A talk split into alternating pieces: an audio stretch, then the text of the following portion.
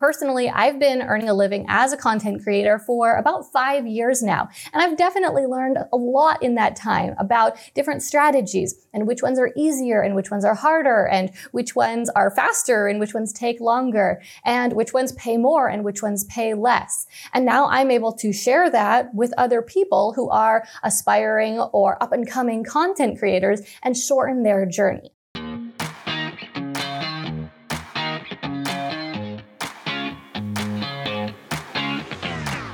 We became entrepreneurs because, more than anything, we want freedom. We want to be in control of our own schedule, income, and life. But unfortunately, that isn't always the reality of being a business owner. I'm Gillian Perkins, and I'm on a mission to take back entrepreneurship for what it's supposed to be. In every episode, I'll share with you how to get the most out of every hour you work so that you can work less and earn more. Let's get to it. On January 24th of 1848, James W. Marshall found gold at Sutter's Mill in Coloma, California, kicking off the California Gold Rush. Over the next five to 10 years, over 300,000 people traveled west to try to strike it rich themselves. Now, there's this myth out there that over the California gold rush, not very many people actually found very much gold. But upon doing a bit of research, I found that this is not at all the case. In fact, many miners made huge profits. American diplomat Thomas Larkin said at the time that miners were collecting gold by the handfuls. And in fact, many miners collected hundreds of pounds of gold, especially in the first few years of the gold rush. Now, of course, as people continued to flood into the area, the gold supply dwindled, and the people who came the very latest didn't find any gold left at all. But over the course of the gold rush, many people were made extremely wealthy. And in fact, so much gold was found that it created a temporary glut in the US monetary system since it was based on the gold standard. And longer term, it added a lot of wealth to the US and greatly stimulated the California economy, both at the time and for quite a long time after. Now, I want you to imagine that earlier in the 1940s, you had made the trek to California and you had settled on a nice plot of land. 1848 rolls around and you start hearing the news that some people are striking it rich. But at first, you're quite skeptical. You're not sure if it's true at all or if it's just the press at it again. 1849 comes and goes and you're still not quite sure. But by the time 1850 comes, you have realized that some people are in fact getting rich and finding a lot of gold. But you're also starting to feel like probably all the gold has already been taken. So you still don't do anything. 1851, 52, and 53, same story. You still feel like surely this thing is about to end. But finally, around 1854 or so, you think, well, maybe there's just an endless supply of gold. Maybe this is going to keep going. So you finally set up a small mine and start sifting for gold yourself. Only to have your suspicions confirmed that sure enough, there's no gold left and you missed out and it was only the lucky few who were made wealthy.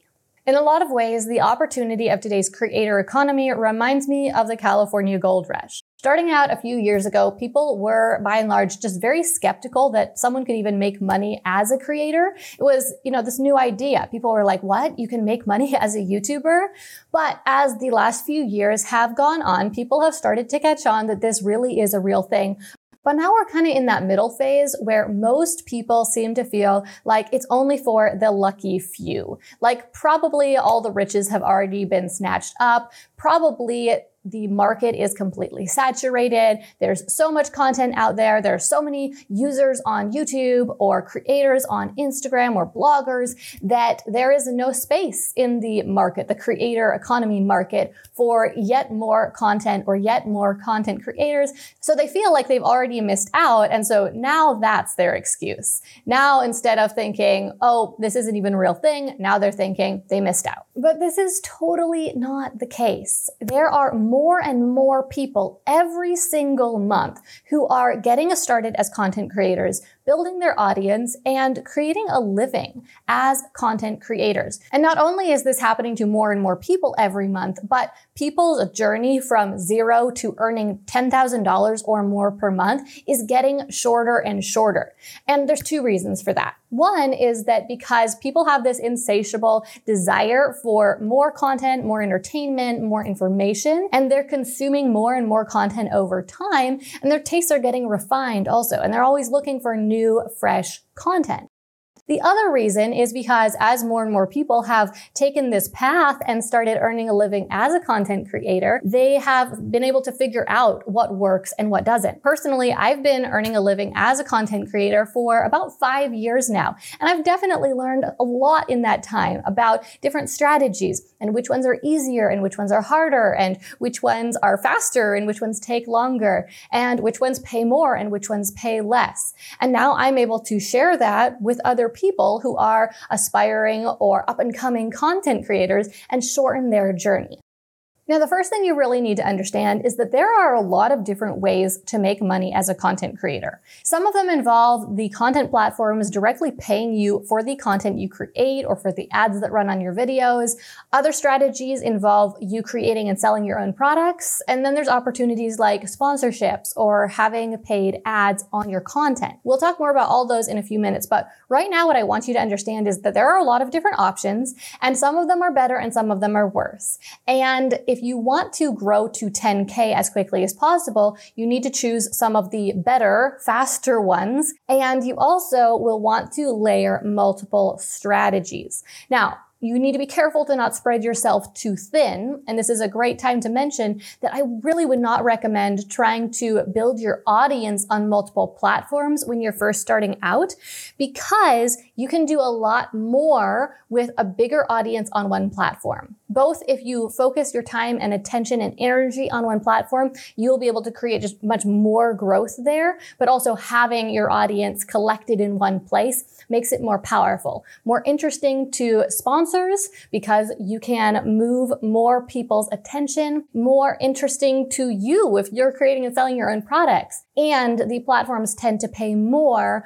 for getting more views or more engagement on one platform than if you have a small amount on a bunch of different platforms. So for all those reasons, you're going to want to focus on just one platform, but using that one platform, multiple different sources of income because you can layer them together to quickly get to 10K rather than waiting all the time that it might take one of them to develop into a 10K a month income source. But if you're going to layer multiple sources of income, then you have to be strategic about it because otherwise you will just spread yourself thin and not make very much traction with any of them. So we need to think about how we can layer them strategically. So it starts with you creating content on a platform. And different platforms pay you different rates as a creator. So for example, here on YouTube, advertisers pay to have their ads run on YouTube videos. And then YouTube pays the creator whose video the ad ran on 55% of what was paid to YouTube. So for example, I've got my Logitech mouse right here. And if Logitech paid YouTube let's say $2 per ad that got clicked on videos and it ran on 100,000 videos and got 20,000 clicks, 20,000 times $2, that would be $40,000. Well, YouTube would pay 55% of that, so something like $22,000 or so to the creator whose videos those ads ran on. And then YouTube would keep the other 45%, so something like $18,000 themselves. So YouTube is pretty generous with how they pay creators. Now, lots of other platforms pay creators as well. You've got Instagram and TikTok, most notably doing this lately, but you can earn money on most other platforms, including like Pinterest and LinkedIn, etc. However, I will say that YouTube tends to be the very most generous with how they pay creators, whereas TikTok and Instagram tend to really be paying their creators pennies compared to the dollars that YouTube pays.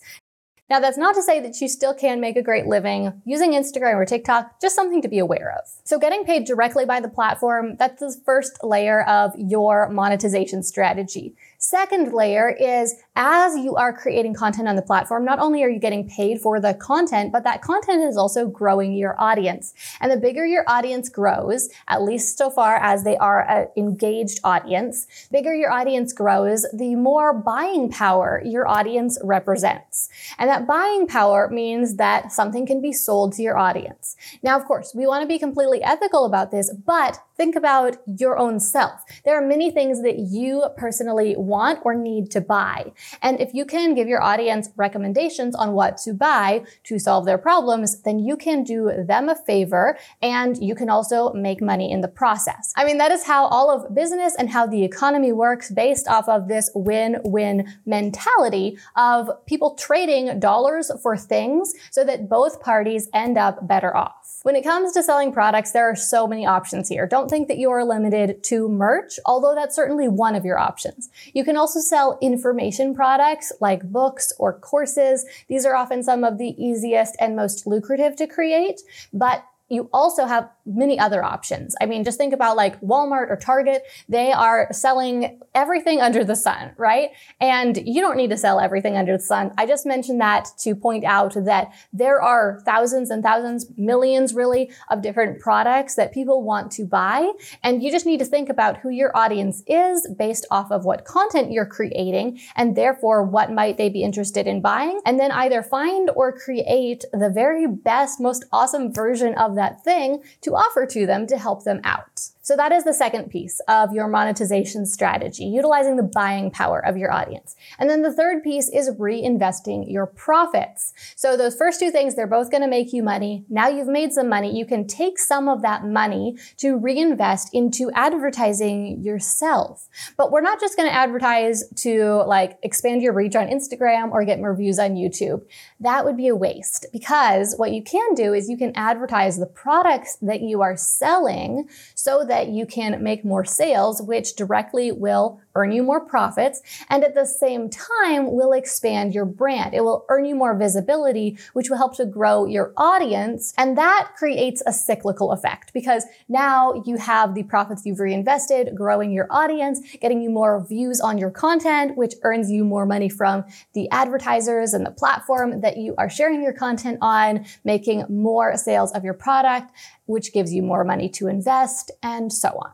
So that's the basic strategy. But now let's talk about sponsorships and affiliate marketing because those are two really common ways that creators make money. So sponsorships, this is probably the way that most people think most creators make most of their money, where brands pay creators to talk about or to feature their products in their content. Now, this is certainly a viable way to make money. In fact, mainstream advertising has shifted from the ads that were being paid out to corporations that were large media companies that had programs on TV or to newspapers, etc., to now being primarily a sponsorship sponsorship market where most advertising dollars are being spent with creators of various sorts. Basically, brands have gone from paying big media companies to paying individual creators, which is a really cool and interesting shift. And what that means is that there are billions of advertising dollars on the table that brands want to spend with creators. And so if you can tap into that, then there's a big potential for profit there. Now, the reason why I say it's only a viable way to make money and not the way I'm the most excited about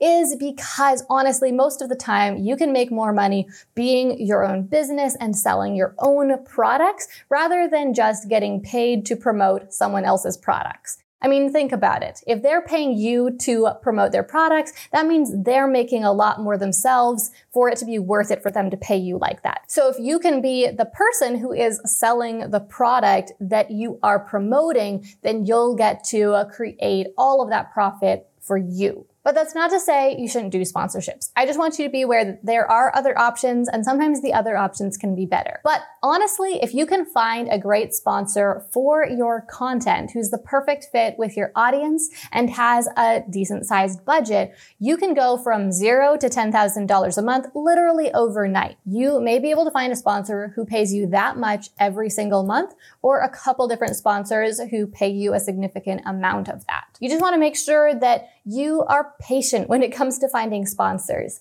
that you aren't feeling desperate or like you have to find a sponsor. Because if you do, you're going to find yourself settling for way less than you could be making with your content. And now we come to affiliate marketing, another really common way for content creators to make money. And it's got its pros and cons as well. So affiliate marketing is actually really similar to sponsorships. It's where you're getting paid to promote the products of another company. But the big difference is that with sponsorships, the company is paying you just to talk about or just to show their products and they're paying you up front. Whereas with affiliate marketing, the company is not paying you to talk about their products. But if you make a sale for them, then you get paid. So there's the potential to make more money, but there's also the risk that you make less money. Now, you can either be more of an active affiliate marketer or a passive affiliate marketer. And what I mean by that is you can do affiliate marketing instead of selling your own products and you can actively promote products that other companies sell. And that can be your bread and butter. Or you can be a passive affiliate marketer, meaning that you don't really actively promote the products, but if you're going to mention a product, then you make sure that you have an affiliate link for that product so that you can earn a small commission if anyone buys from your link. Now, my honest recommendation for most people is to sell their own products, not just do affiliate marketing, because you can earn a lot more selling your own products than most people can earn with affiliate marketing. But even if you're selling your own products, there's no reason to not at least be a passive affiliate marketer because if you're going to mention a product to your audience, you might as well earn that commission. And it's really easy to get started with affiliate marketing. Unlike sponsorships where you have to work with brands to get approval and to get a contract, with affiliate marketing, most of the time, all you have to do is a simple sign up process and most affiliate marketing programs approve everyone who signs up. One of the most common affiliate marketing programs out there is Amazon Partners, and you can sign up for that in a matter of a few minutes and then have affiliate links for literally every product on Amazon that you can share whenever you mention a product from Amazon. However, don't stop there because there are a lot of other affiliate programs out there that do pay much higher commissions. And so if there's a product you like that you are going to mention anyway, it's worth taking a few minutes to reach out and ask if they have an affiliate program. A lot of brands don't, but a lot of brands do. And so you might as well ask. Let's wrap this up with a quick recap. It is totally possible to make a great living as a content creator earning $10,000 a month or way more. But the main thing that is going to stop you and make it impossible for you to ever hit that goal is if you believe that it's not possible for you to do so. If you think that it's only the people who get lucky who ever can hit that goal, or you think that there is already too much content out there and there isn't room for more people who are content creators, well, those things will stop you they will make it so you won't create content, you won't try to grow your audience or monetize, and you'll just keep doing what you're doing right now to earn a living. So if you want to start making a living as a content creator, then you have to have a little bit of faith, enough faith to start doing the work and creating the content yourself. The fastest way to get to those 10K months is to double down on one platform so you can grow your audience as quickly as possible but on that one platform, utilize multiple different income strategies so that you can get to 10K a month faster. And finally, making money as a content creator means you're working for yourself, which is awesome. But it also means that you are effectively starting your own business. Now, a lot of people let this hold them back because they feel overwhelmed by the idea of starting a business. They have a bit of imposter syndrome where they feel like they don't know enough to start their own business business or they're not ready for that responsibility. But honestly, starting a business isn't nearly as scary as it sounds and anyone can do it if they know how. It's my mission to help as many people as possible start their own businesses and go full time working for themselves. So I've put together a free course called Small Business 101. You can find out more about the free course and sign up for yourself using the link in the show notes below. Thank you so much for listening to this episode of Work Less, Earn More. Now, here's what I want you to do next take a screenshot of this episode you're listening to right now and share it out on your Instagram stories. And when you do, make sure you tag me at Gillian Z Perkins so I can see you're listening. Sharing on stories is going to help more people find this podcast so they too can learn how to build their business in a way that allows them to work less and earn more. And if you really love the show, head over to Apple Podcasts right now and leave Work Less, Earn More a review to give it a boost and help even more people find it. Okay, let's wrap this up. I'm Gillian Perkins, and until next week, stay focused and take action.